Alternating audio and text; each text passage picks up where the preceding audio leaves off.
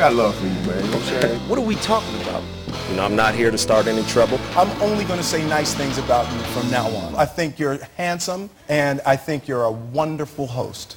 I'm fat and I'm overweight. Just don't say anything silly. I was waiting for you to say that. I'm not laughing about it. You think this is funny? I take it serious. You know, I don't want y'all to take anything out, out of context that I'm saying. He's very funny. He likes to joke around a lot. As a personality and as an entertainer, yes. This is going to be really quick.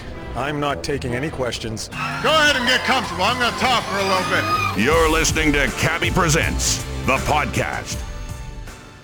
What you need, what what you need, I got. I was gonna do the rest of the verse, but I, I was I'm not confident in my ability to either rhyme Kanye or Jay Z. What's up? What's up? What's up? What's up? What's up? Uh, where my money at? That's all I'm gonna do. I know it's not uh, it's not popular when I sing, but I I will be singing uh, later in this particular podcast and radio show. And I want to say thank you for clicking and downloading and listening to the Cabbie Presents podcast. I'm your host, Cabbie Richards. And uh, if you're listening to this on TSN Radio 1050 in Toronto, thank you and enjoy the show. Uh, if you haven't done so, log into iTunes, search for Cabbie Presents, and rate the podcast or leave a comment. Either one. Both of those are much appreciated. Okay, so the the 2012 CFL season is upon us, and teams vie to represent in the 100th Grey Cup, which will be here in Toronto in November. And on the show today, from the 2011 Grey Cup champions, Geroy Simon from the BC Lions will be on the show. And uh, I'll get into how the team celebrated that night because I was there at the after party and give you a little behind the scenes. And from the Million Dollar Smile Files, one of the biggest offseason acquisitions, moving from the Calgary Stampeders to the Hamilton Ticats to try to restore the glory to that storied franchise, joins us on the phone right now. If it's going to be uh, an interview, I'm going to conduct it. So I'll answer my own questions, ask myself the questions, then give y'all the answers. And I'm pleased to be joined by the first, maybe the first, yeah, I'd say uh, comfortably to say the first CFL athlete that I could uh, call a friend. Uh, we spent many nights together at uh, his charity events in Calgary and many laughs. And I spent many nights just envying his life. And I'm talking about Henry Burris of the now Hamilton Tiger Cats. Welcome to the show, sir. Hey, thank you for having me on your so- show today, sir. Hey, um, so uh, Henry, I know that um, you you just left. Uh, pri- okay, before we get into like Hamilton and CFL stuff, um, were you happy or upset that the Miami Heat won the NBA championship? I was actually happy because uh, you know seeing everything LeBron and the guys have been going through trying to achieve it. Uh, it was all about team and not just about one guy. And I'm glad people are off LeBron because uh, LeBron didn't deserve all the hatred that he received. But I guess hey, uh, you know, great responsibility comes with uh, you know the, the great position that he's in. So uh, he answered the question, and now the critics can go to bed. Wait, but isn't it fun to root against the dude though, Hank? Like, wait, like, okay, listen, like, I, I don't know if you ever rooted, maybe you know Terrell Owens, but a lot of people took joy in rooting against Terrell Owens, and unfortunately, that dude is just mired in his own, like, he's just battling demons, and he his his life is like totally messed up, and like, people took fun in rooting against Alex Rodriguez before he went to the Yankees, and even when he was with the Yankees, and LeBron picked up that mantle, and he was the guy. You, did you have you ever taken fun in rooting against a superstar? Well, I, I would say to me, like for me, I could not put Alex. I mean, no, I can put LeBron and Terrell Owens in the same sentence because to me, LeBron backed up his talk with this walk, but he hardly talks. You never hear LeBron going off on any tangent on any players, talking about other players in bad ways like Terrell Owens did. But LeBron, he showed it with his action both off the court and on the court. And I know kind of about how he went about announcing his uh, free agent choice, you know, going to South Beach and everything, you know, as far as picking out the boys club. But there was a lot of money given to that boys club where he did that event at. But and that's what it was all about for him. But in the end, you know, he promised that he would make the right decision. He did good things for people who are in need, and now he's crowned a champion. And to me, for him to walk that tightrope the way he did as a young kid growing up and to be as professional as he is, still at such a young age, uh, I think he should be commended on what he's done. I think a lot of young people should uh, look up to him for how he how he's so professional at such a young age. Hank, have you forgotten who you're talking to? I don't want the politician. Okay, like I know you're a quarterback and you have to satisfy the egos of friggin' nine offensive skill players, running backs, halfbacks, slot backs, receivers, all that, uh, tight ends. I know you have to satisfy all those people. Okay, but this is you and I talking. All right, and I and I and I know that it's funny that you took sort of in the Terrell Owens, LeBron uh, kind of scenario. You went, you leaned on, you supported LeBron because I know as a as a in the quarterback fraternity, as you share with Donovan McNabb when uh, and Jeff Garcia because T- T- Terrell Owens called out both of those dudes. I know you're friends with Jeff Garcia. We'll get to that in a bit. But like I, I know that like you're like I gotta you know I gotta stand up for my quarterbacks. You know, so then you sided with. I saw that. I saw that, uh, Hank. I saw that. Okay, but You got me there. okay, so so okay, so you okay, but a, a politician aside, have you ever even growing up? You grew up in, in Houston, right?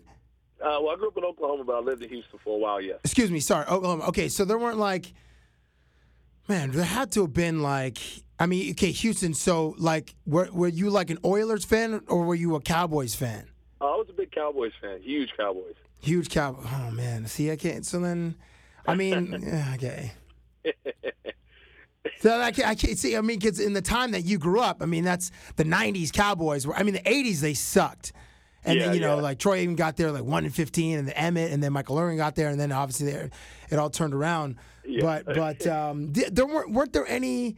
I'm trying I'm trying to think of that like in the '90s, like in that you know southwestern part of the United States where there were like one guy was perceived as the villain, much like Terrell Owens and Randy Moss and, and LeBron. There wasn't one dude who you like took took some kind of pleasure in rooting against. Well, well, for me, there, there were a couple. It was either uh, John Stockton Karl Malone of the Utah Jazz or Okay. Larry Bird of the Boston Celtics. Those guys were not my friends because I, I, just, I always thought they were overrated, even though they were some of the most decorated, best players ever stepped on the hard court. But to me, it was all about Magic Johnson, Kevin Johnson, and Michael Jordan. Those guys, to me, backed up everything that they showed, and they led their teams to championships.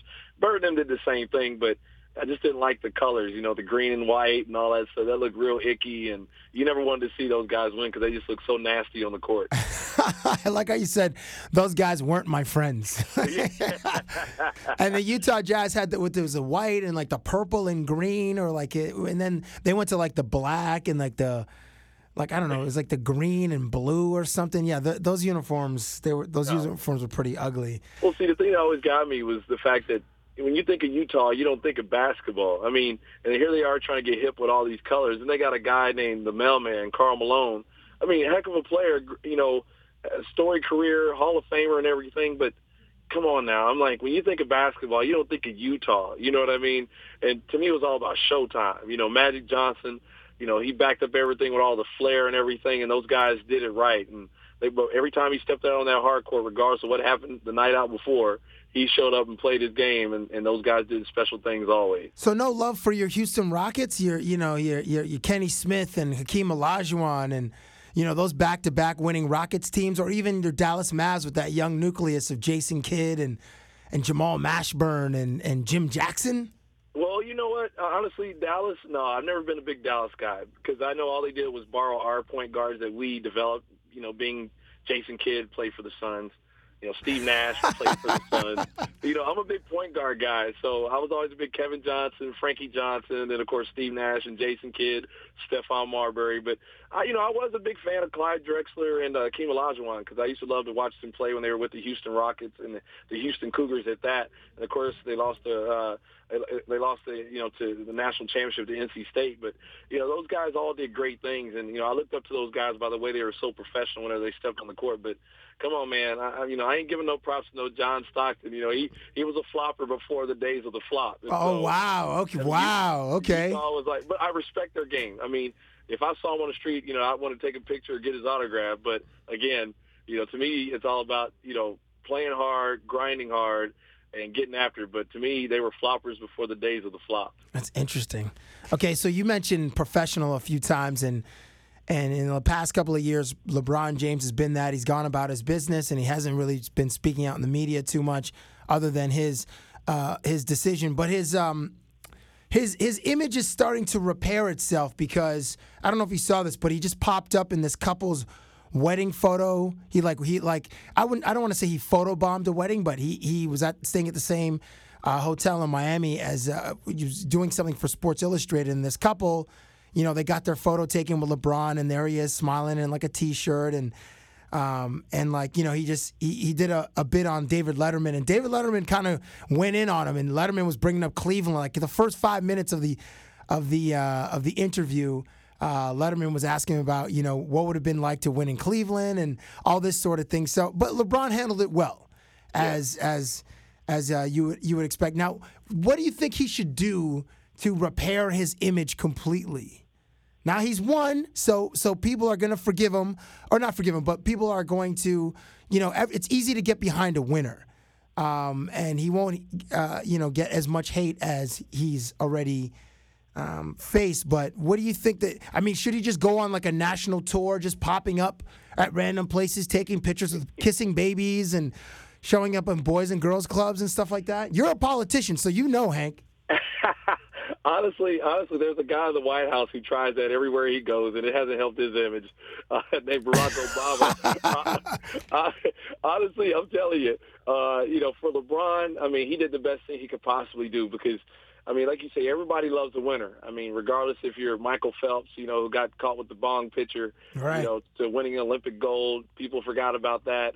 I mean, as long as you go handle your business and, and stay professional and just be yourself. I mean, that's really all you can do. And I mean, regardless, I mean, when, when LeBron wasn't winning, you know, he would score 45 points, get 13 rebounds, eight assists, nine steals. But he missed the last shot of the game. Then they said he was a choke. And I'm like, well, shoot, if he had scored 45, they wouldn't have been in that situation to take the last shot. But the thing is, honestly, he can only be himself from here on out because when you have haters, they're always going to be there. They're always going to find that one moment to doubt you. Trust me, I felt I've dealt, dealt with that in my career. I've seen a number of guys deal with that, men and women. So honestly, all you can do is, is, is take care of yourself because one of the, the greatest things I was taught by, to me, the best quarterback in CFL history, Damon Allen, he told me, you know, you can only take care of your front and your backyard because the yard next to you, regardless of what they say or do, you can't control that. So really, you can't control what other people say or, or think or do. All you can really do is, all you can really control is what takes place in your house, how you present yourself, and how you go about doing your daily chores, and and you know how you uh, critique yourself in public, just being yourself. Because at the end of the day, people are going to say what they want to say and do what they want to do, and uh, try to paint a picture that's not even there. And speaking of which, why did you get off of Twitter? well, number one, I mean, to me, it turned into a bathroom stall because, uh, you know, after a win, people would say, Hank, you're great, great job, blah, blah, blah. But then those people who didn't say anything that, you know, as far as good game, good game, as soon as there be a loss, regardless of what happened, Hank, you're the worst. We need to get rid of you. I mean, it turned into a bathroom stall where people come in there and co-sign and do a whole bunch of stuff. So you just get an avalanche of hate. Like after every loss, you just knew it was coming, and and like it was just like, did it? When did it get really bad? Well, I tell you, for me, when it got really bad was, you know, just when a lot of stuff started coming up last year in Calgary, when you know people started hacking into my Twitter, and then people are looking at me like, okay, you did this, you did that, and then finally, after the season, within a four month period, my uh, account got hacked five times. Really? So uh, yeah, and that's uh, that was the last uh, tweet I ever sent was, you know, it's hard for a person to communicate with the public when their account gets hacked five times in four weeks. Thank you, but no thank you. And that that was my last tweet I ever sent out, and I will keep it at that. And uh, you know, just enjoy life in the in the peaceful nature that I'm enjoying right now. So how? So has it like has it been like a big like stress relief to just shut Twitter down and get like and be away from all that criticism? I mean, there's praise, but there's it sounds like there's more criticism than praise. Yeah, honestly, there was. I mean, because the fact that you know you go out and you do so many things as far as in the community for people. You know, I'm a type of guy like I love positive uh, vibes, and you know, I always make sure when I meet people, I say nothing but positive things, and I always offer my services and time. But as far as in hindsight, you know, when you have people constantly trying to you try to build up positive windows, and they try to bash them in whenever your back is turned. I mean, of course, when they go on social media, that's all that's all opened up to the for the public to see as well. And so, you know, to me, I don't need that negative negative uh, negative uh, connotations as far as in my life. I don't need those negative thoughts. And for me, a person who's built off just positive things and loves to live and surround himself with positive people, uh, for me, when those things start to present themselves, it's time for me to hit the road. All right, that's fair. That's fair. Yeah. You know, that's I mean, That- hey, that- that's fair. I mean, you, you know, like it, it's it, it is tough to just weather the, a storm of, of of hate, you know, and and like and Yeah. and and and you know, and people, but you know, there are there are. I don't know. There are a lot of nice people, and people do say a lot of positive things. But it's easy for people to, and you know what? Sometimes they just want to get a reaction from you, man. Like they just like people just send like the most awful things, and they just want that you to reply to them, whether it's publicly on your timeline or direct message. But I'm not to excuse their behavior, but sometimes they just they just want a piece of you, just to I don't know, just so you can look in di- their direction and and whatever. Yeah. But people go about it in really messed up ways. Exactly, because I mean, life is too short, and uh, you know, to me, the last thing you need to do is be caught up in some some negative stuff that has nothing to do with you. Because all you have to do, all you're going to do in the end is end up bearing that on your shoulders and trying to get that weight off your shoulders at some way and point. And you know, for me, I've dealt with that in my career as well. You know, and that's the reason why I'm here in Hamilton, and I'm glad the move was made for me to be here because. You know, when you're around something that's negative and, and it's not really beneficial to your future as a person or as in your your career profession profession i mean it, you know it's time to make moves and uh you know for me the time came as far as in football and i'm glad change occurred and uh hey i'm enjoying it out here now We will get to um, Hamilton in just a second, but before we before we uh, we head back east, I want to stay in the west a little bit. Two things. First of all, your the Henry Burris All Star Weekend. I I've been I've been fortunate to attend two of them, and uh, and I believe that was 07 and 08 or 08 and 09 when you had the softball games. Did you do it last year? yeah we we've been doing it now for seven years and uh yeah you were there in 07 and 08 because uh yeah we that was our second and third year that we had had the event and uh you know i'm truly thankful for you coming out because uh, Hey, I had a great time, man. Even though I suck at softball, and like I'd be like the only guy to strike out in three pitch, and like and I'd be curse, or like I would pop up into the infield, like cursing all the way up to first base. Little kids around, like complete lack of etiquette and and any kind of awareness. It was uh, it was awful, but I had a good time that weekend, and I and I do want to shout out uh, the Westin Hotel in Calgary for the 24 hour hot tub in the pool. That's uh, that weekend, that, man, that's that's a beautiful facility right there. Oh, man. But okay, so but you guys, so your seventh year was this past. It's it's usually in May, correct? yes it is still in may And I, Yes. I, I've been, I missed it, like, because I've been cos- covering, like, usually the, the reasons I've had to miss it because I end up covering like the NHL um, playoffs, and that always coincides with, with uh, your weekend. So, did you guys do a, a football? Did you guys do a baseball game this year? Well, no, we uh, actually the, the final year that you came, um, uh, we actually did the that was the last year we did the softball game because we wanted to have an uh, you know we wanted to create a direct uh, as far as uh, experience for the kids as far as with the athletes and the celebrities that we brought in, and uh, we felt that you know having a football camp, you know, a sports camp for the kids would definitely give them opportunity to meet you know the athletes and the celebrities that we brought in face to face and be able to you know, meet them in person and, and as far as see them up close and live instead of on TV or, you know, at the time we had the softball game where they were sitting in stands and we were on the field of play. Uh, we wanted to bring them up and you know get, allow them to have direct contact with the people that were that were present and and I mean we so, are you saying you got to yell at them and like Oh. uh, blow Oh, we whistles in their face, throw clipboards down, that sort of thing? oh we Come on. Max! Come we on! After him. we get after him, and I mean, this past year we had a couple of uh, mainstays that are MMA uh, fighters, as far as in Jason Day. Oh, And- shout out to Jason Day. He's in. I think he's in Vancouver now, isn't he? Yeah, well, he's back and forth because he, he's doing a bunch of stuff in Calgary as well. And uh, and then Nick Ring, who's fighting in 149, UFC 149 in the undercard there in Calgary. Oh, cool. He, he came out as well as a bunch of our Olympians uh, from you know Jesse Lumsden to Catriona Le May Doan. A bunch of people came out and and supported. But for them, the kids to be able to come down and not only see those kids as far as on uh, the, the athletes on TV, but now here they are live in person, being able to interact with them one on one and being able to take so many beneficial things, not only the swag and the autographs, but you know some some some useful knowledge that they can use as far as their experiences and be able to compare it to what they're going through as far as their personal lives. This is how crazy your weekend got for me once. I remember, I don't know if you remember this, but we had to be on a TV at a TV station at like 7:13 a.m. or something.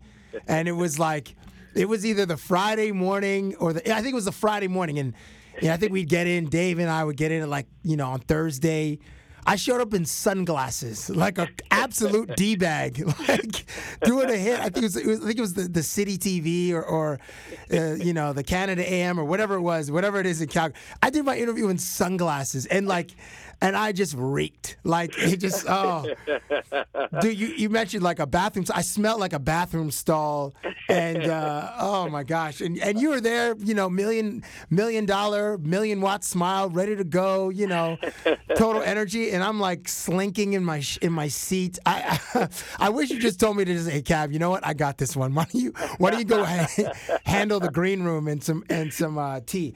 I had I had some great times then, man. And, you know that speaks volumes about the person that you are. Because uh, I mean, you and Dave. I mean, you guys would come out and spend countless hours of signing autographs till the three, four a.m. mark. Yeah, All- right. Yeah, yeah, yeah. again, again, you're the politician. Yeah, by signing autographs, uh, he means he means uh, I- enjoying beverages and Exactly. uh, yeah, late night pizza.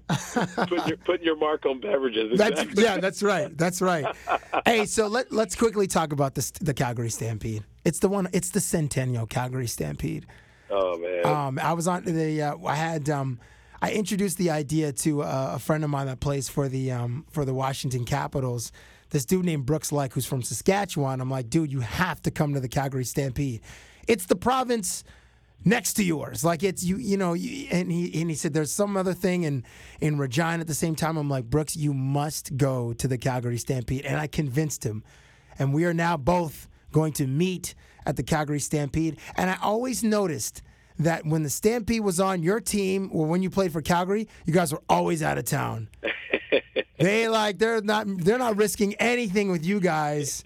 You know, the, uh, certainly the opening weekend. I'm not sure about the closing weekend, but you guys were like never. So you have you ever been able to go to it? Yes, I have. and I say that very vaguely. Been, hey, have you hey have you been? Did you ever get like okay? I know it's like it's like it's like the Midwest. You know, ha, did you ever get like cowboy hat, cowboy boots? Did you get into it like that? well, I, see, I'm from Oklahoma, so I, I'm a cowboy. I know how Oh, to ride y- right. horses. You know, I know how to ride horses. I know how to to uh, calf wrestle. I know how to do all that. So, Do you really? Yeah, yeah. So what do you mean? Cowboy. I am a cowboy. Yeah. Wait, so but you lived in like a rural part of Oklahoma, or is all all of Oklahoma pretty much rural? all of Oklahoma is pretty much rural. that word, we're country. y'all, city folks, y'all city folks say the rural thing. I mean, we say it's it's country, it's home, right? That's why I was going to look because like we don't know what that means, but for us, it's home, it's country. I grew up on 400 acres, and there's nothing but land for sale around where I live, and. uh yeah, when you're flying and you look down and you see nothing but land, that's where I grew up. But oh my gosh! I mean, I'm used to going to rodeos, black rodeos in Oklahoma, and uh, but coming to the Calgary Stampede for me was like refreshing. I mean, but of course the thing was, I never quite made it to the infield to actually see the Stampede racing going on or the The Chucks, the Chuck wagon the races. Chucks. Like I didn't, you know, I never, I watched it on TV, but uh, I never actually made it to the infield for one particular reason. You're just really tired. yeah, I was just fatigued, you know. Yeah, being out, man. spending time with the kids. Right, right, yeah, yeah. I love spending time with kids in Calgary. Kids between the ages of 19 and 24. Man, my first, I like when I, so I'm from Toronto, and and and I, I like, I'd never really heard about. Okay, so here's your question for you: Being that you are an American, you're from Oklahoma. What did you, what did you hear about Canada before you went to play in Canada? Well, to me, the number one thing is people always kept asking me, "Have you ever been to Toronto?" And That was so. That so Canada was Toronto before you got got there. Well, Cabbie, I'll tell you, this is how crazy it is. Now that I'm up here, when I first came to Calgary, people were always asking me, "Man, I can't fly to Calgary. I got to fly over water." And they were saying, you know, okay, yeah, I'm flying to Toronto. Why don't you come see me? Thinking like everything's right around Toronto. and so they're like, yeah, we'll be in Toronto for like a week. You should be able to drive and see us. I'm like, uh, it'd be like a four or five day drive for me to get to you. But No doubt. No, no idea. Toronto is like the center of Canada, and everything is within an hour of it. That's how people perceive Canada. All right, right. Well, that, that's how people from Toronto perceive uh, Canada as well. That's how we are. We're a bunch of friggin' egocentric bastards over here. well, people here now that I'm in Hamilton tell me that TSN actually stands for the Toronto Sports Network. So I'll see what that means. hey man, we, we show love we show love to the Ticats, man. We got you know we show uh, the whole league we show love to. So it's not just there. There might be a bit of um, over enthusiasm for the Toronto Maple Leafs. However, you know we still show love to the uh, to the rest of all the other four four Are sports. Are you talking about that team with the Maple Leaf that's supposed to be red that hasn't won a championship in like 100 years that y'all still cheer for? No, no, no, not red. The maple leaf. The maple leaf is white, or sometimes it's blue. And Oh, okay. yes, the, the team hasn't won since 1967. It's been a Yeah, very long time, and the fan base is extremely passionate. Where, you know, it's like it's like the Chicago Cubs fan base. That's like Oh, like okay. lovable losers. I don't know about lovable. Maybe uh, we're we're quite obnoxious. Toronto Maple Leaf fans. Well, see, as a Flames fan, I, I, I- I've I've started a whole thing calling the the Leafs the make beliefs because it's a blue leaf instead of a red leaf. They're this make believe good team that's actually not very good. So it's all good. You know, I, I know a couple guys on the team, so hey, you know they're athletes, I, and I respect all, but I got to go for the Flames. The the make beliefs. I, I I say we in Toronto. I'm not specifically a Toronto Maple Leafs fan, although I grew up in Toronto. But anyway, okay. So the okay. So so Hamilton, you're uh you're here in Hamilton, and um now you have like a new set of dudes. Like you have a a new like a, a locker room to you know, to lead and uh, a bunch of guys that you're now, you know, sharing experiences with and cracking jokes with. So, but okay, so when you were in Calgary, who was like, who were like your right hand dudes? I mean, uh, not not just like you know the receivers that you threw the ball to, obviously, but like in in social circles, like you know when you go out to dinner, uh, you you could be in in Vancouver or you could be in you know Winnipeg or something. Who were like the guys that you? Who was like you part of your crew?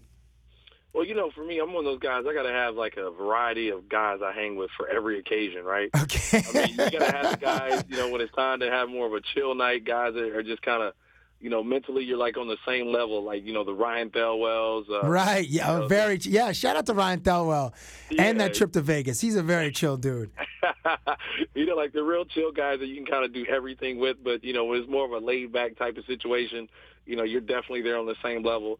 You know, I had guys like Ryan. I had uh, Juwan Simpson.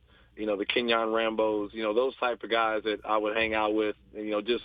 But you know, of course, you know when it's time to get it going, you know, it's pretty much the same crew, and then you got to bring in a couple of younger guys that you know you can take them and lead them to the flock, and then you know send them off and you know, kind of live vicariously through them. You know, since I'm a married guy, I got to live through the single guys and send them off so they can, you know, get the kill and then tell us stories, right? So you, you got to have those guys. So That's outstanding. Yeah, and you know what? And it's like i- do this with my friends. I don't know if you say it with you, but it's like it's like the next morning, just like the messages being exchanged. Hey, what happened with so and so? How did it so and so? You you know. You're just getting like it's it's uh, it's as fun uh, hearing the stories and hearing the pursuit of the night before all that stuff as it is to go and uh, participate in it if you can if you're a single guy. But being a guy in a relationship, yeah, you could definitely take a lot of joy in, and certainly like when the mission flops then like for whatever reason i'm sure there's always like something you know this person did this and i couldn't get a taxi to this and then blah blah blah. Her friend lost her phone. Like that's like absolute game killer. So i so I, I know what you're saying. Okay so you had those dudes. Okay so who are like who are like your new like who is the new Ken-Yon Rambo for you or the new ryan thelwell for you? Well, you know what? The, the new have you had enough time to, to form a bond like that with any guys on the on the Ticats? Well, it seems like I have already. I mean, I've got you know, I, you know, I've known guys before I came here, and and and the fact that I know guys like Kevin Ivan, you know, him and I, we, you know, we see eye to eye in so many ways. You know, he's a he's a newlywed, but you know, he understands that you know I love my family and I do anything for him, and we kind of see eye to eye on that as well. And and uh, guys like Ray Williams, uh, you know, even Avon Cobourne coming over, uh, Jamal Johnson. But you know, now we had to incorporate some young guys and. You know, there's plenty of those guys on this team. You know, the likes of Andy Fantuz, Andy Fantuz, that that's you. that's gonna be your road dog right there. Yeah. That that you can live a few lives vicariously through that dude. Oh yeah, you know he, he's the man. You know what I mean? He got the million dollar smile, and and uh, you know I, I hey you know I hang around guys like him, and you get guys like Sam Giguère, and you know different guys, you know, guys that you know are good guys, good down to earth guys, and when it's all about sitting around, hanging around, having a couple glasses of wine or beer or whatever, you know, they're always good times. You know, don't cause any trouble. They go out and they have a good time of fun, and and uh, those are the type of guys that you love to hang around with because you can share good stories with and you know, sit around bonfires when you're in the locker room and have great laughs with them as well as far as how the night went the night before. So uh I mean you, you can't you can't beat that. For me that's that's what you look forward to as far as the locker room. Guys who can, you know, through a good or a bad day they can keep you laughing regardless of the situation. Are you aware that you are 121 yards away from passing Doug Flutie on the all-time CFL passing list? You know what? I haven't even realized that. I, I, 121, dude. You can do that in a, the first quarter of the first game of the season. I didn't know where I was as far as in passing. I mean, you're seventh right now. You'll move into sixth, moving past Doug Flutie, who could, who's arguably the most decorated, or arguably the most famous. Him or Warren Moon, most famous CFL quarterbacks. Wow, that, that's that's that's that's unreal right there. I mean, Doug did so many great things up here, and you know, I'm just trying to hold on with the way people say I am right now. I'm just trying to hold on and keep playing. And but uh, but I mean, the thing for me is, uh, you know, I'm excited about this, and uh, to be able to, you know, accomplish that type of of a goal as far as within my career, or to be able to surpass a guy like Doug Flutie, it definitely means a lot because he was a heck of a quarterback and a heck of a person as well. You're also a little over 2,600 yards away from moving into fifth all-time, passing Matt Doug- Dunigan who is another quarterback with a decorated career in the CFL. You can do that this season, Hank. Like oh. now, now when you have now when you know the media reminds you guys of everything because you have to deal with the media every day. So when you have like when people just throwing numbers and and and and milestones at you, is it? Do, how much do those creep into your mind when you're actually playing? Or are you always like, all right, this series, this series, okay, we got to do this, we got to move the, okay, this this set of things, or you like, you look up, or does it factor in a little bit? like, oh shoot, man, you know, one long pass, I could I could get that out of the way. I think you're kind of aware of it a little bit before the game starts, but you know, once the game starts, you know, your bottom line is to execute, and uh, you you you have to win. And honestly, this is the truth because, you know, you can't get caught up in the numbers because there's 300-pound guys on the other side of the ball and a lot of playmakers in that defense that regardless of what the scenario is for you setting whatever milestone, they can embarrass your whole life as far as on that given day. And, and I think the last I like to say embarrass your whole life. oh, they can. I mean, because the last thing you want to have happen is, you know, the team gets embarrassed, you guys lose, and you get romped. However, you're the fifth leading passer in history of football. you know, it, it doesn't it doesn't add up, right? I mean, you have to go out there and put on a great performance to show people, hey, this is the reason why this milestone has happened throughout my career. And he followed up by getting a big victory, and so therefore you can not only celebrate the victory, but you can celebrate the victory and also achieve the achievement that uh, not not many people get to uh, experience as far as in their careers. Hank, I'll get you out of here on this. Please don't take offense to this. We're friends, so um, you know, they, as as a friend of yours, I, I, I am afforded certain liberties. Go ahead, go ahead, take your shot. Now remember, there's no. five big guys called the offensive line that are outside your studio right now. no, yeah, right. Uh, so uh, I'm, I'm going to borrow this from the Dan Le Batard show, which I am a massive fan of. Their producer, his name is Mark Hochman.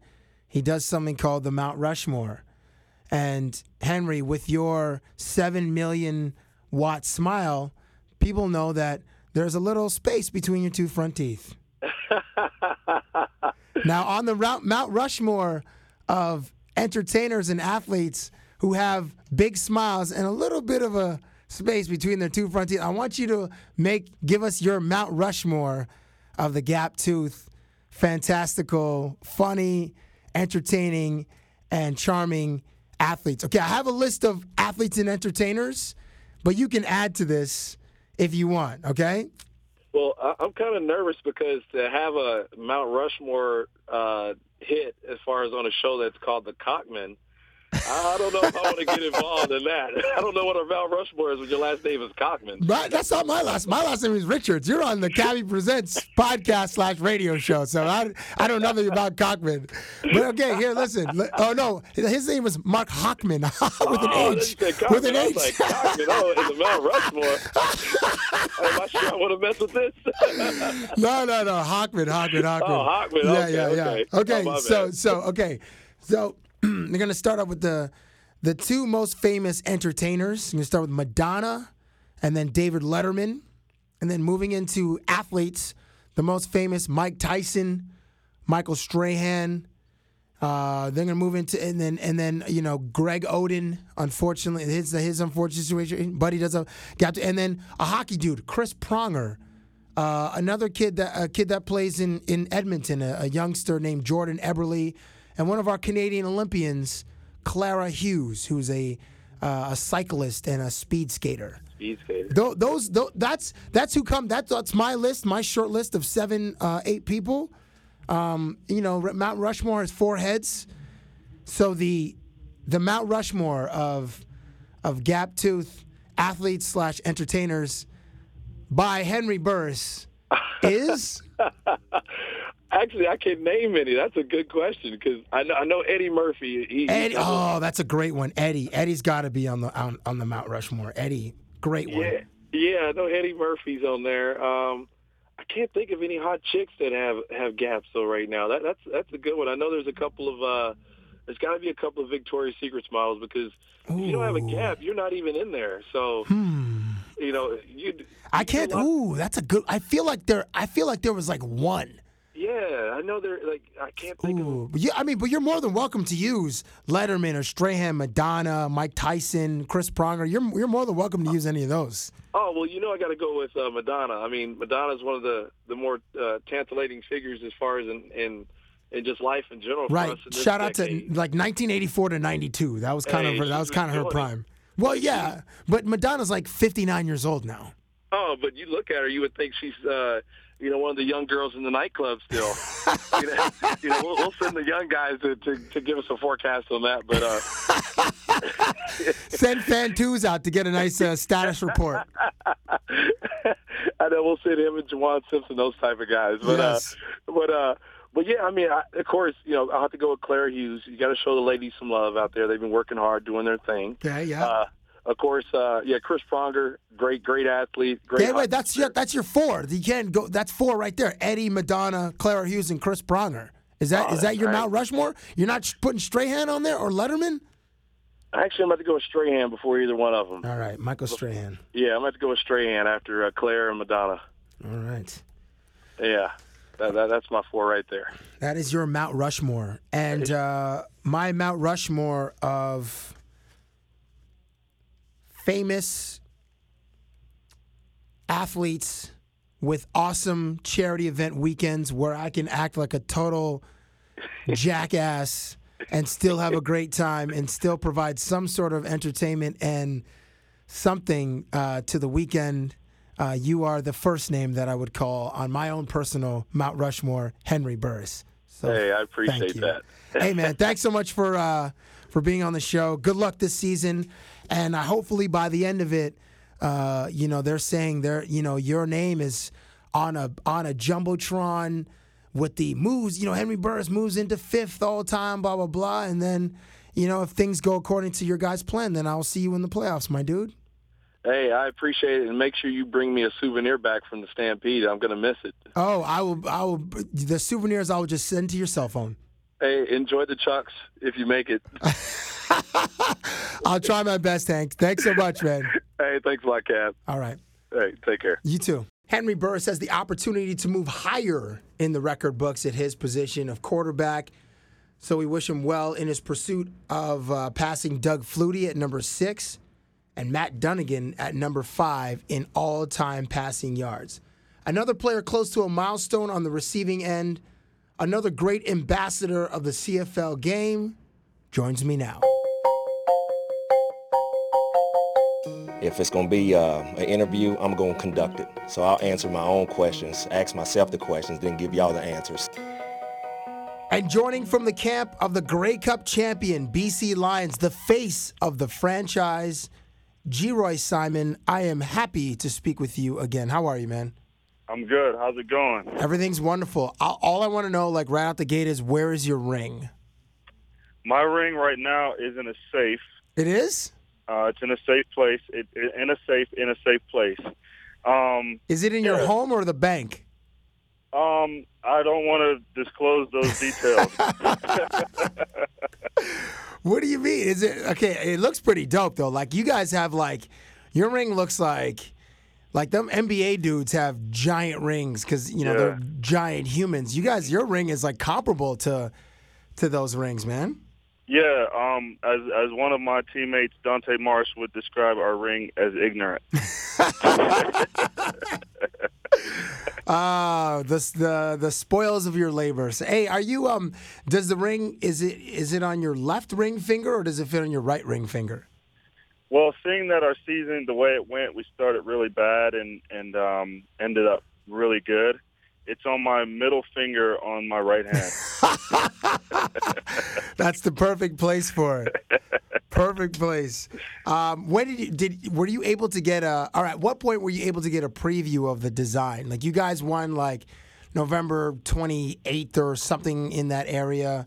And like, at what point did you get an email or did you see something on Twitter or whatever that you like? You, it showed you a preview of the ring. Um, I was on the design committee, so I really I was actually help, I helped design the ring, so um, I I saw it from the start to finish and had a lot of say so and and uh, and uh, and and and determining what our ring was going to look like, along with uh, a, a few other of our, of our players of our veteran player players. So we had we had a lot of input on what the design was going to look like um, how many diamonds went into the ring, um, the color of diamonds, and all that stuff. So it was it was a pretty cool process. How many diamonds are on the ring? Uh, you know what? I haven't sat down and counted, but Oh, there boy. are Oh boy! hundreds. Oh wow! There's a lot of diamonds in it. Um, I, I don't know the exact count, but it's it's a lot. You know, a lot of black people died for the ring on your finger, right? I'm just messing with you.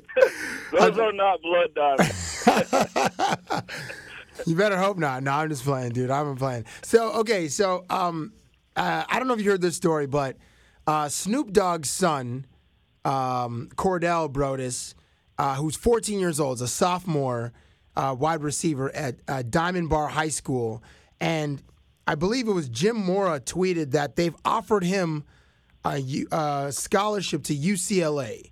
Now, like a month earlier, uh, Puff Daddy's son, Justin, uh, also kind of made headlines for accepting a scholarship to play football at UCLA. Now, in the offseason, I, I follow you on Twitter, so I know I read how much you tweet about your son, Trevon. Um, and I also follow like Torii Hunter, who plays baseball for the for the Angels. He tweets a lot about his son um, and you know his athletic endeavor, uh, endeavors. What kind of sports dad are you? Are you like the Vince Lombardi, like always giving speeches and little nuggets of knowledge, or are you like the stat keeper, like you have stats for like, uh, you know, on grass, on artificial turf, night games, day games? Are you like, are you like that kind of dad? No, I'm the dad that um I, I coach my other son Jaden in football, and I'm I'm I- obviously I'm like the Vince Lombardi of that team. But other than that, I'm I'm more of the the kind of sit back and watch, and I'll give I'll give helpful tip helpful tips, but I don't want to be that overbearing parent that all you talk about is sports and things like that. So so I, I'll give little tips and, and hints on things to look out for, but um, I'd rather talk more about um, you know, giving my son tips on the birds and the bees, Right. rather than you know on uh, on his three step drop, you know, in the, in the quick game. How do you how do you resist being that dad though? Like, because you're watching your son, like that is like your little man. That's like a version of yourself, and obviously you, you want nothing but success for him. I mean, he has to learn through trials and tribulations and the losses, but you want ultimately success for the young man. So how do you resist not being like being overly critical or wanting to throw your two cents in because you're a professional athlete and you see the right. game at a different speed. Yeah, you know, my kids are um they've they've been around football all their lives, so um I tend to think that, that they learn a lot just by watching and, and being around the sport all their lives. So um a lot of things that, that, that they know as from being around the sport that a lot a lot of times they know more than the coaches know just because they've been around it. They see me watching film and they, they you know ask questions that way. So um for me it's, it's a lot of times I, I you know I I like for my kids to to fail sometimes because that's when they're going to learn their, their best lessons because you know if you're always having success um you know you know they're they're not going to learn anything they're they're going to learn more from from failing like Um, for example, my my youngest son, Jaden, he's ten. He plays flag football. Now he hasn't lost a game in football in like three years. So Really? like we we want them to lose. I mean, they lost in championship games, but they haven't Ah. lost like regular season games. So we put them. We we made them play against 15 year olds in flags, and they lost like every game, just so they can they can learn like you know life isn't always about winning. You gotta you gotta go through through some struggles. And, and, and it'll teach you more lessons than, than winning sometimes. So wait, your your son is on. Like I remember hearing that Snoop, um, he he had like like I don't know if he financed the league, but he would get like all the best players from like around Long Beach or whatever, and then he would they would all play for something called the Snooper Bowl, and Snoop would have like a trophy. So is the the team that Jaden plays on? Did the coach or is maybe is it you? Like, have you guys assembled like an all star team from like all the best kids in the region to play on this one team, and now you guys have to play fifteen year olds, so these these ten year olds can have a challenge? No, but you know the thing is, when you have a professional athlete coaching, you know I've been coaching the same kids for four years now, and then um, you know we had Barron Miles, who's now with Saskatchewan Rough Riders. Um, his, you know, he was coaching the defense, so you know we're going to teach them things that that some of these coaches can't even dream up. And you know these kids know how to use leverage. They know how to you know uh, you know how to how to set up angles and things like that. That they're they're getting on a on an everyday basis so they're naturally just going to be better. And then they're good athletes. You know, they're my kids, Barron kids, and and and, and other athletes' kids. So they're they're just they're just naturally already gifted. So when you have a little the knowledge that we're giving them, they're just going to be better. Um, and and you know, it's just it's just you know they're they're and, and then they're around us all the time, so they they they understand how how to be competitive and and and want to win and things like that. So they're they're just you know with the teaching we give them, and then uh, then they work really hard at it too. Um, it's, they're just naturally better. So like, okay, um, I mean, talk about you know, like talk about an advantage. Like these kids are getting, you know, instruction from professional athletes. Now, okay, so so like Puffy's son Justin got a, a scholarship offer to UCLA, and I think the scholarship scholarship's like fifty four thousand. Do you Right. think like he should accept it? Like, hey man, this is they're just giving this to me for free. I'm gonna accept it, or should he decline it? Pay to go to school, and should the scholarship go to some other kid who might need it more than Puffy's son?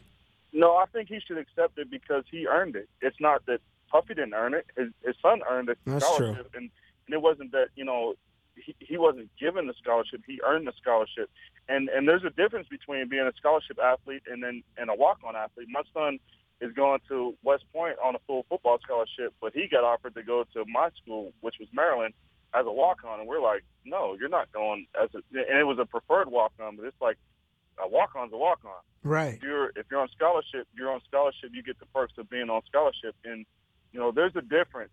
So if you if you've earned the scholarship, no matter how much your parents make, you know you don't. The, the child doesn't make anything. Mhm. Parents make it, so it you know there, there's life lessons in that where you you know the kids learn how to how to be on their own, and you know I, I don't think that you know Puffy's son will be like a normal scholarship athlete where he has like five bucks in his pocket and it has to, it has to last a week. No, he'll be driving a um, Bentley to school. Yeah, he'll, he'll probably have a chauffeur and you know have have his own meals taken care of him. But you know you have to learn those lessons of, of of being on your own, and you know even if you are a privileged child, you have to you have to you know have those lessons of being on your own and, and, and taking care of yourself. So wait, Geroy, your son Javon is going to West Point, like West Point where like Coach K and like Yeah. like and like Bob Knight went to? Like that West Point, like the military uh, school?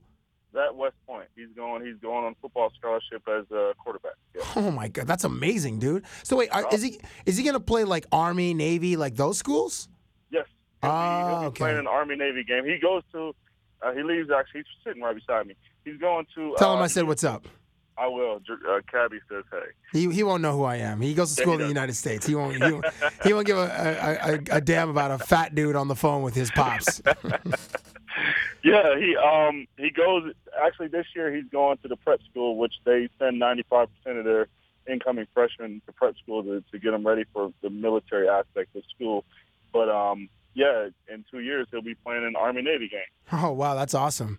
That's awesome. We'll see those on NBC and like Those ones are always like really. And th- do they get to play Notre Dame too? Is that isn't that like because they're like in an independent league, correct? Yes. Yeah, they play a national a national schedule, so yeah, they get to play. Uh, you know, I think a few of their big games are Notre Dame, uh, maybe Michigan. Yeah, right. Um, yeah, yeah. San Diego State, Air Force is always a big game. Navy, obviously, the Navy game is a big game. So they, yeah, they play national schedule. They play all over, all over the country. Shout out to uh, Marshall Faulk State, aka San Diego State. So Yeah.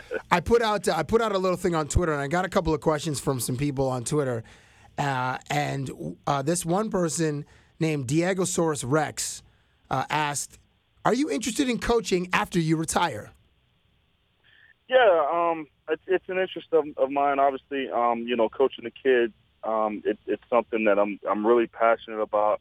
Um, so yeah, I'm I'm definitely interested in coaching uh, either in the CFL or or NCAA um, when when I'm finished playing. That's that's definitely something I'm I'm interested in. Very cool. And now uh, JLTM asks, "What's the closest you've come to signing with an NFL team, or or Actually, or, or accepting an offer from an NFL team?"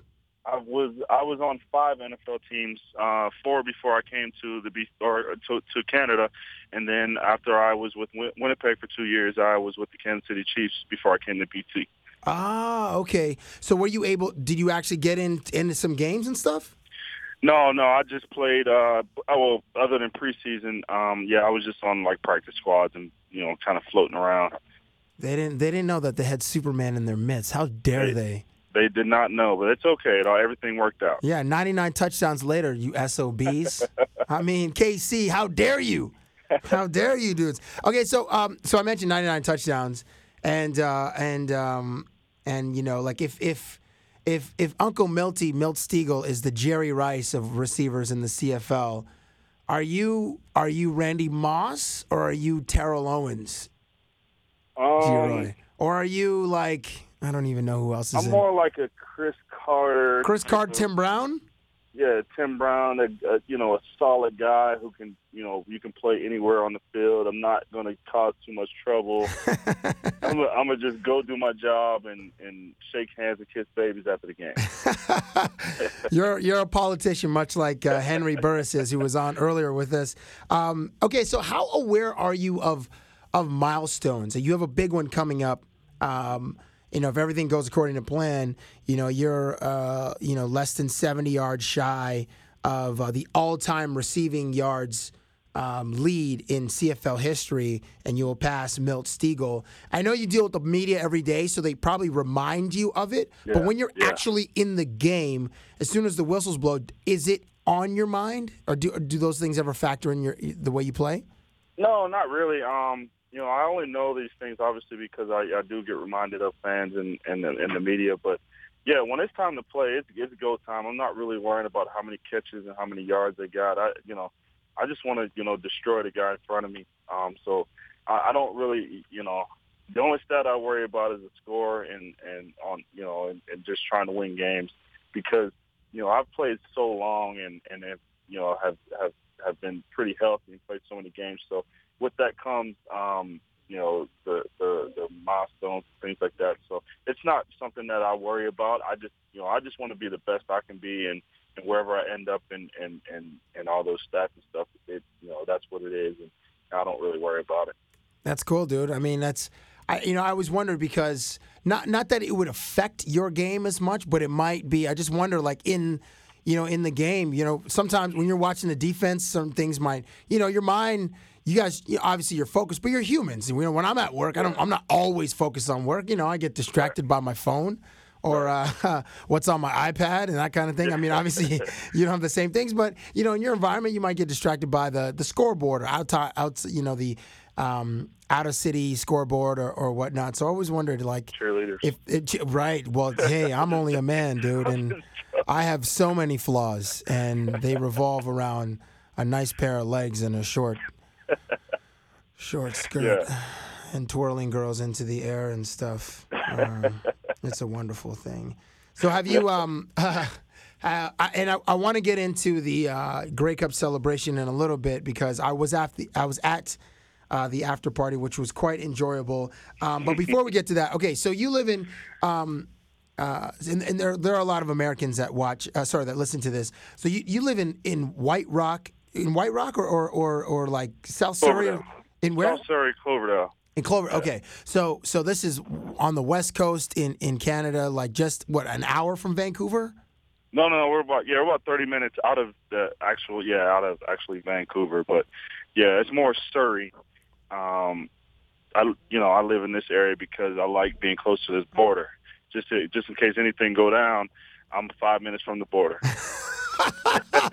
Dude, things go down in your country, not ours. What happens in ours? We get, well, you guys get a freaking rainstorm in uh, Vancouver. Like that's, That's the only that's the only thing that happens over there. That's the only thing coming down is rain. That's right. So okay, so I was recently like I live in Toronto, and there's like this um, market called Kensington Market where I buy like my my my groceries, and it's really bohemian and like you know Vancouver has a certain bohemian vibe to it too. People are like artsy and or whatever. So I saw this girl, and um, she she was a blondie with some dreads. She's pretty hippie, and she had a rabbit on a leash. So I asked her, like, "What's the rabbit's name?" And she said Misha.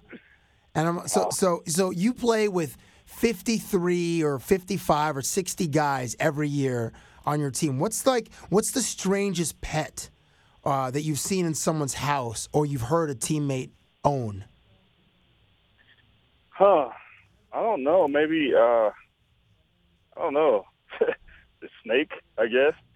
Like Uh, someone had lizard. uh, uh, li- yeah, lizards are gross. Actually, uh, actually, I was at a guy's house yesterday, a friend of mine, and he's not on the team, but he had some like, um, some frogs.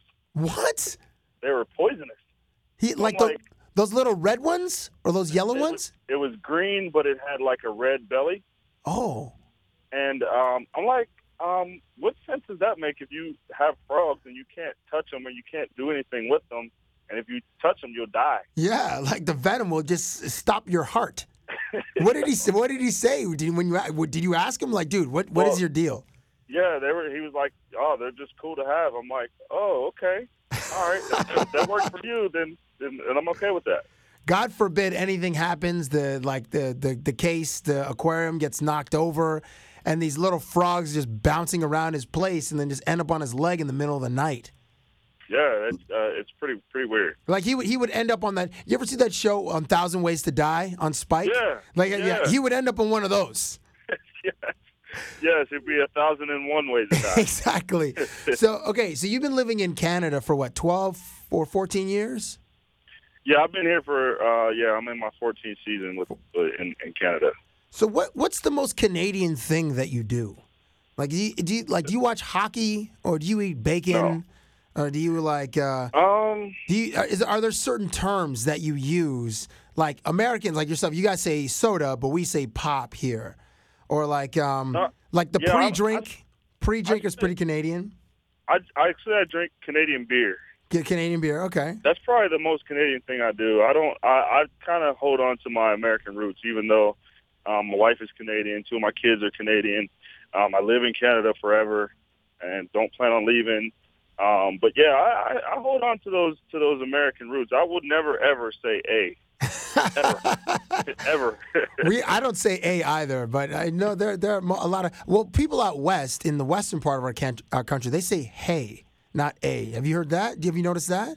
yeah, they say They say hey. I, I say hey, but it's like yelling at my son, like, "Hey, Jaden, go clean your room." but it's not. Yeah, I don't. I don't. I don't. I don't. I can't. Can't get into that. Hey, do you listen to Drake? And and and because your son is ten, do you are you forced to listen to Justin Bieber? Oh yeah, my daughter definitely. She she definitely has everybody in the house listening to Justin Bieber. She she's got like Justin Bieber pajamas and. What? Shirt. Justin Bieber has pajamas? Oh man, he's got everything. Bieber's Bieber's like that dude is ridiculous. Yeah, he's a he's a marketing machine. Yeah, and music's not that bad. I mean, I don't know. It's, it's it, for me. Like I'm not like I listen to rap, but I can't listen like heavy, heavy hardcore rap. Yeah. I just I'm I'm more like a Temptations guy. So, you know, I, I'm I'm pretty pretty pretty easy. I'm I'm R&B. But yeah, I, I mean, my son, he, you know, he listens to all that rap and stuff, and I'll be, you know, a song will come on and he'll be singing. I'll be like, "Who's that?" And he'll be like, "Whoever," and I'm like, "Okay, cool." You're supposed to know the names uh, to be a cool dad. Even though even though you're a cool dad because you're a coach of the football team, like there's a certain amount of cool that goes with that and a certain amount of reverence, but you still have to know the names of the of the groups and the artists and stuff. Nah, it's too much, too much, too much for me. I, you know, I can't keep up with all that. I, I you know, I gotta, you know, worry about like paying bills. Can't worry about like music. Okay, so so there was okay, so to, to these two artists, I'm sure you heard about this. Um, Chris Brown and Drake, their their entourages. I don't think they personally threw any punches, but their entourages got into a fight at a club in in Manhattan, uh, a club called WIP, and um, Chris Brown tweeted a picture how he got his, his chin busted open, and now this like this billionaire named um, uh, Alki David has offered a million dollars uh, for a pri- for a fight between Chris Brown versus Drake to be set up in Los Angeles or Las Vegas, and um, uh, and you know it, he's saying like you know three one minute rounds.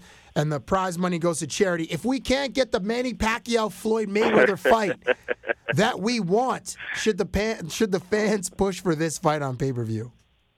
Yeah, um, yeah, I would, I would, I would watch that. I mean, two little dudes running around throwing, throwing little uh, pillow pillowcases at each other. That'll, that'll be, that'll be, that'll be something to see. Um, actually, Drake's not that small of a guy. I actually met Drake. Uh, Yeah, he's like he's like last year. six one or six two. He's Yeah, actually he's pretty a- tall.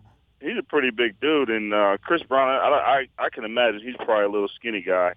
Um, Yeah, I I don't think he weighs much over a dollar thirty, dollar forty Yeah. max. Yeah, he's a little dude, so he probably he probably get jacked up if he really tried to fight. He better worry about uh dancing and all that flipping he do.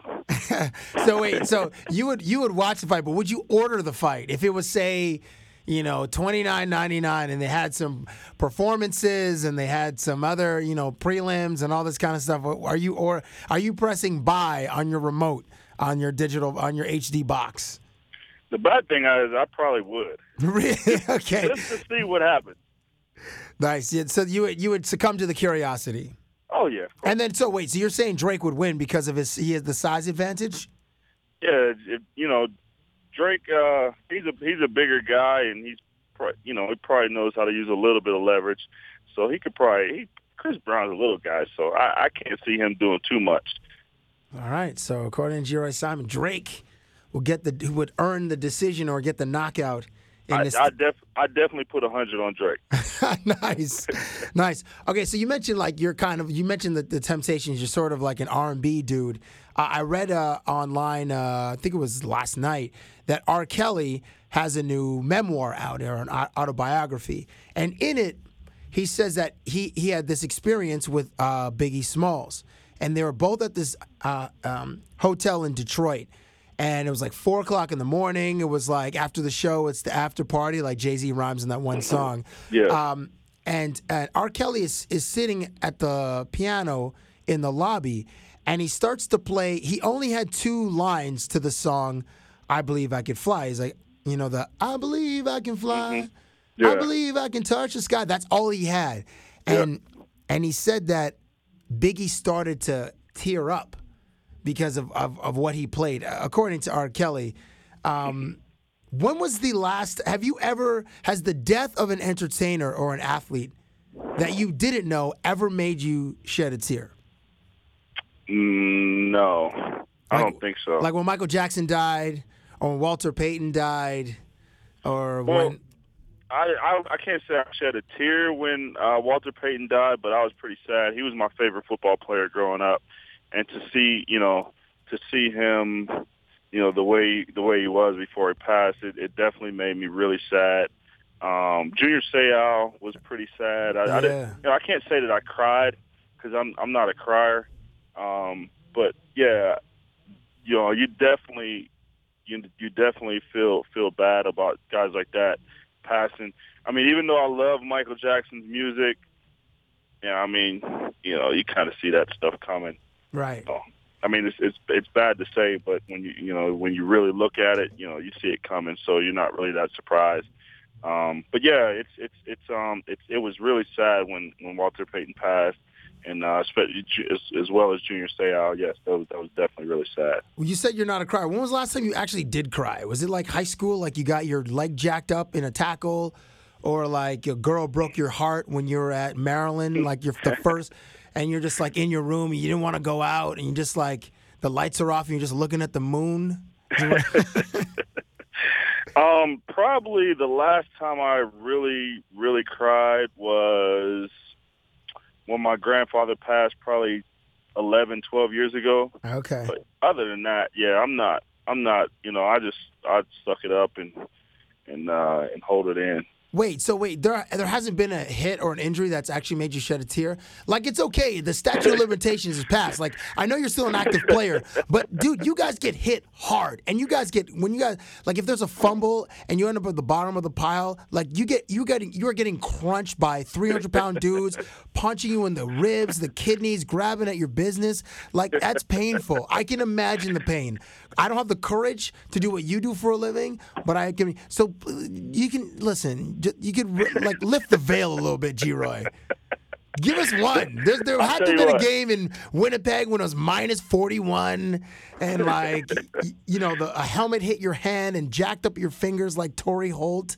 You Now you know you you know what really makes you want to cry is when you're running and you you get tackled or you're running a route with a DB and you tr- and you go to break and they break with you but they step on you like pinky toe. Ah, yes. Woo!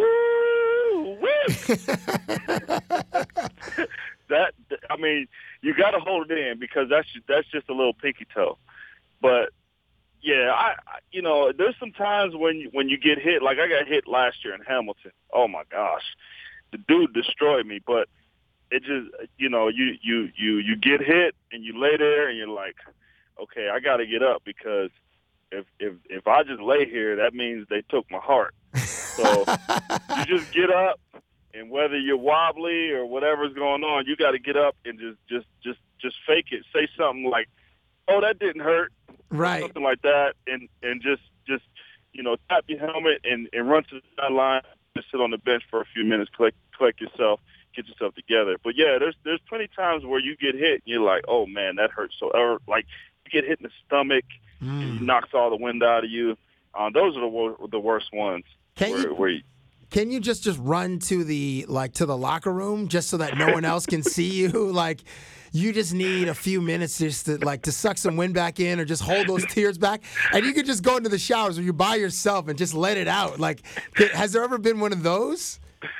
There's times where you want to run into the locker room and just there's times where you just want to take your all your equipment off right on the field just say i quit. Right. but you can't do that. You you know football is is, a, is all about toughness and, and and and bravado and things like that. So you yeah you just you want to do all that stuff but you can't. You gotta you gotta suck it up and and like i said if you gotta you know lean on lean on the dude beside you to help you get off the field you, that's what you got to do I mean, the, the good thing about your sport is that you guys wear helmets. So you, the cameras, although they they show your faces sometimes, they don't get like super close, as though mm-hmm. you're a basketball player or even in hockey, because the most of the guys don't wear masks because they wear helmets, but they don't wear masks, so you can't like see your eyes.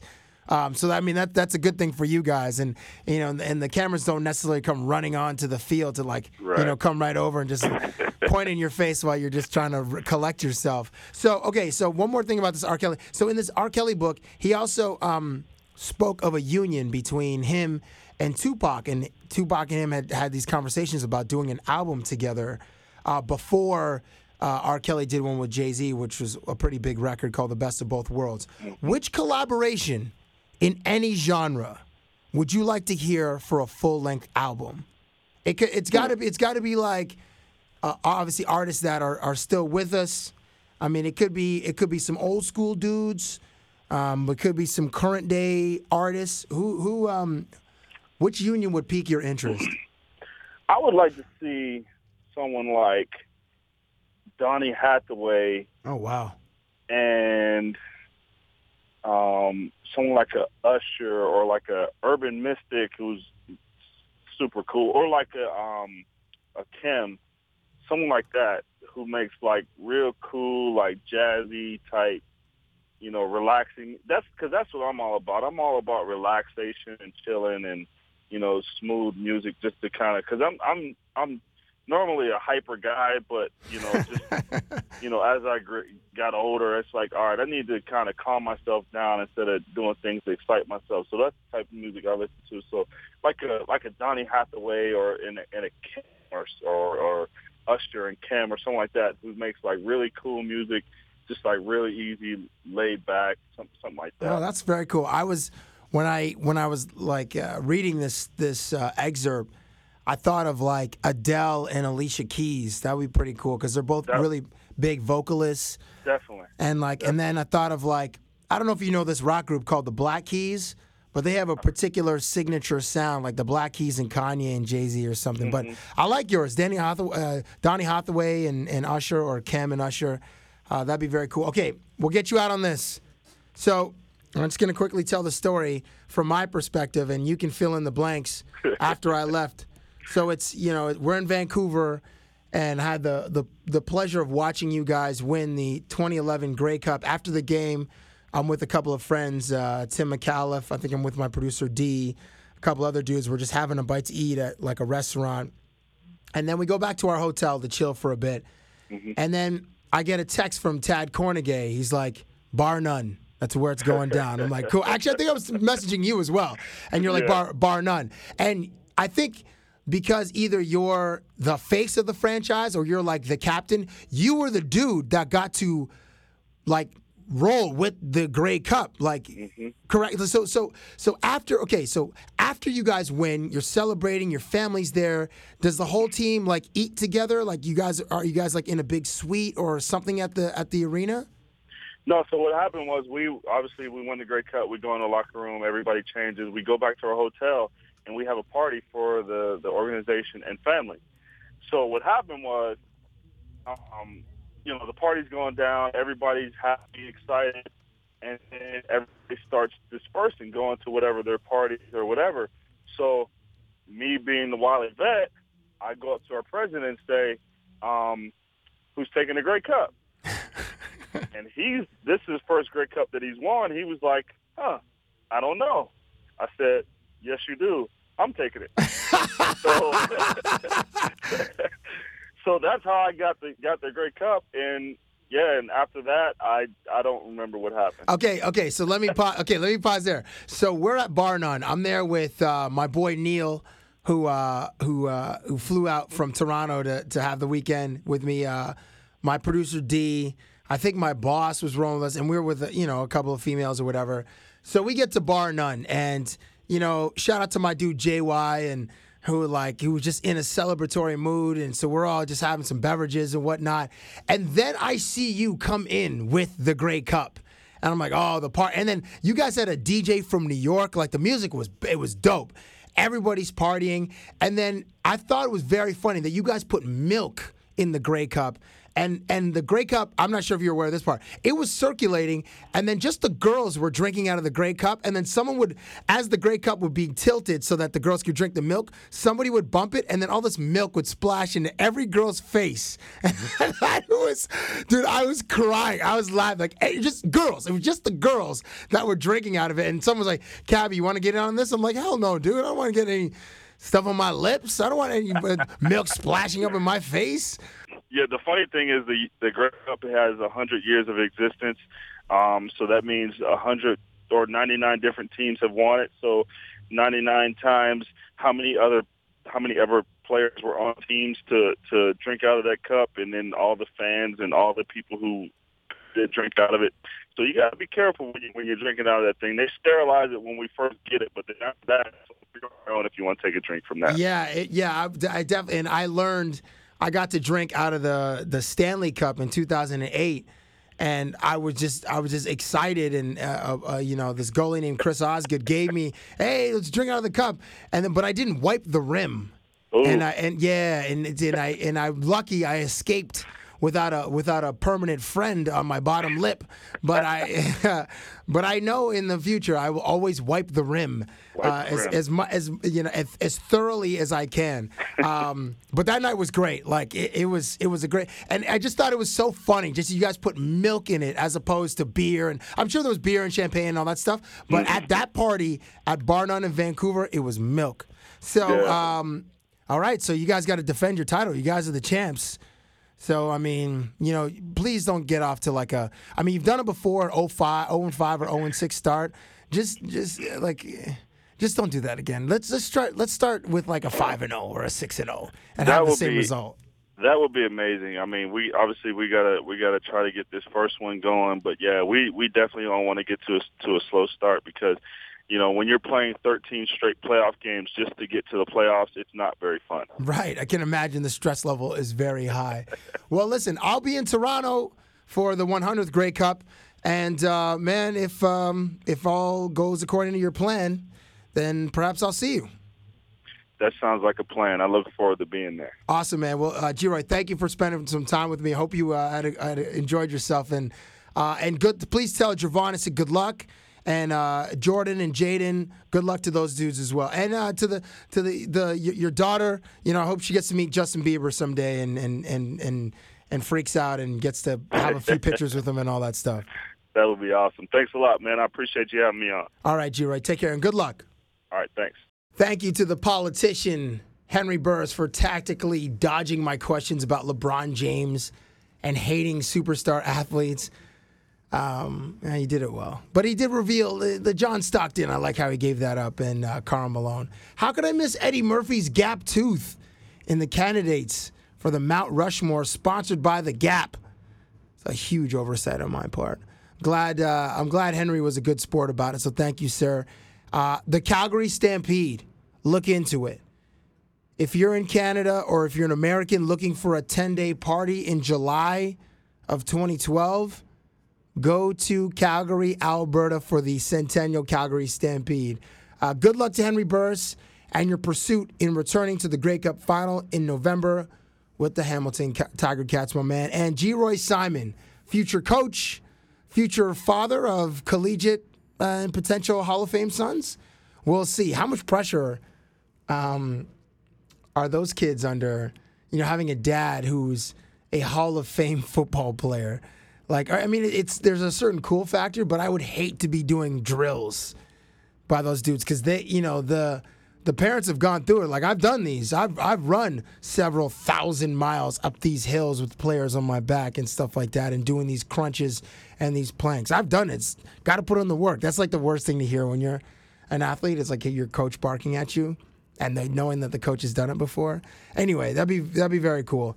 And um, for the dude that owns a frog as the pet, a frog. Like, come on, man. Like, hashtag, come on, man.